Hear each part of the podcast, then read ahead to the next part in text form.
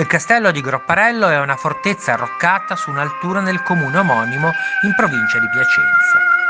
Il suo nome pare derivi dal termine celtico grop, che significa ostacolo. Infatti, la sua collocazione fa del maniero una fortezza inviolabile. All'interno delle solide mura pare che dal milleduecento aleggi lo spirito di una castellana, tal Rosania Fulgosio, giovane e sfortunata moglie di Pietrone da Calcagno. Durante un'assenza del Pietrone, il castello fu occupato da un manipolo di soldati e tra questi vi era anche il capitano Lancillotto Anguissola, che era stato primo amore di Rosania. Naturalmente tra i due si riaccende immediatamente la fiamma di una passione mai assopita. Lancillotto fu costretto ad abbandonare la fortezza, mentre nel frattempo il Pietrone faceva ritorno al castello, che venne informato però sui fatti da una missiva inviatagli da una domestica invidiosa.